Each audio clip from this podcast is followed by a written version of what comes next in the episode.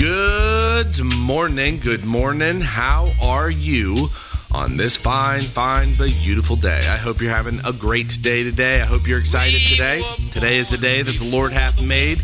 We will be glad. We will rejoice in it. Rejoice in every single moment you have under the sun in this cosmos, in this arrangement. And be thankful, be happy. Give God that sacrifice of praise. Yesterday, I got to play golf and played terrible and was so hot about it. I was so angry. Oh man, it's like oh, oh, oh. I'm trying to keep my head above water. But this morning I uh, I woke up early and got to read and you know God kind of spanked me a little bit this morning, but um, I did want to go over this. If you go over to Hebrews chapter 3, it says, where, uh, chapter 3, verse 7, it says, Wherefore, as the Holy Ghost saith, Today, if ye will hear his voice, harden not your hearts, as in the provocation or provocation in the day of temptation in the wilderness, which your fathers tempted me, proved me, and saw my works for 40 years. This has to do with having a hardness of unbelief there's two types of, of, vessels. You have the, the clay, which when the sun hits it, it hardens. And you have that wax, when the sun hits it, it melts. God refers to the people in the provocation as having a hardness. And if you go back to verse 7, wherefore, as the Holy Ghost saith, today, if you will hear his voice, harden not your hearts as in the provocation in the day of temptation in the wilderness, when your fathers tempted me, proved me, and saw my works for forty years. Wherefore I was grieved with this generation, and said, They do always err in their heart, and they have not known my ways. So I swear in my wrath, they shall not enter into my rest. I, just think this is wild if you start to think about it. A lot of people have a question about what it, what is life about. You hear it all the time in the cosmos, in the five senses. But God talks about striving to enter into his rest. And you have to understand before you go into that those verses that it's unbelief that stops you. If you jump to verse 9 of chapter 4, there therefore remaineth a rest day to the people of God. For he that is entered into his rest, into God's rest, he hath ceased from his own works as God did from his own. And again, this ceases, he's idle. You idle from your works. Verse 11, let us labor therefore to enter into that rest, lest any man fall short or fall after the same example of unbelief. We are to labor, we are to work to chill. you know, I mean, it has to do with believing. It has to do with starting to follow what God tells you, starting to listen to God, starting to put this stuff in your mind and in your heart, starting to read it, starting to let the Word, let the Holy Spirit that works in you discern what the Word is.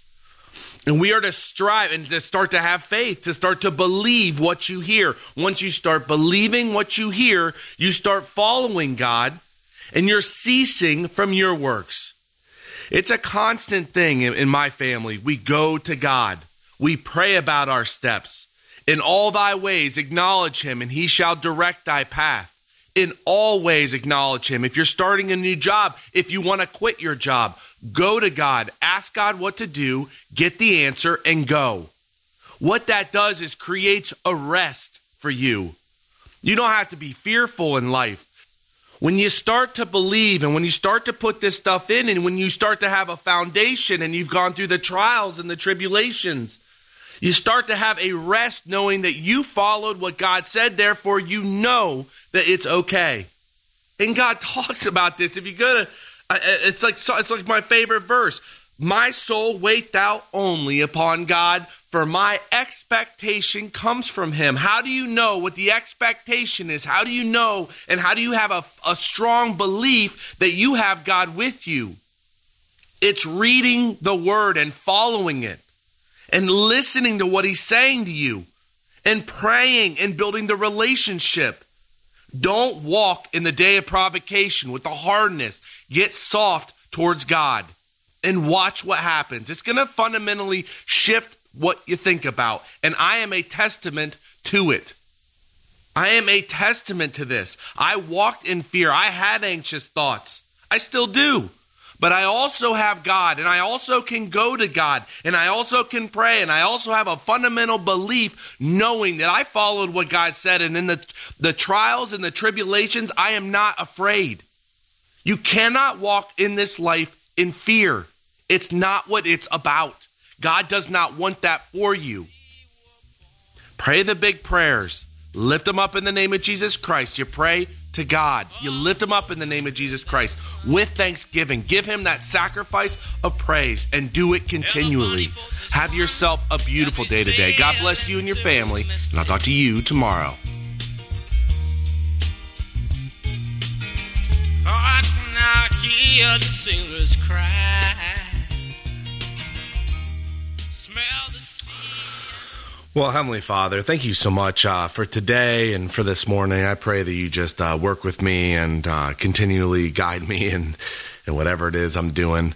I thank you again for just the the calmness of spirit and for everything that's going on with our business that you just kind of settle me and get everything done that needs done there's a lot coming up and i just pray that you kind of walk me through that path so that it's simple and that i'm not freaking out i thank you for the ability that you give and um, just for the energy to do it the emotional will to do. And i thank you for your son for what he did for us. And i just pray for a great day. I lift everything up to you in the name of my lord and savior christ jesus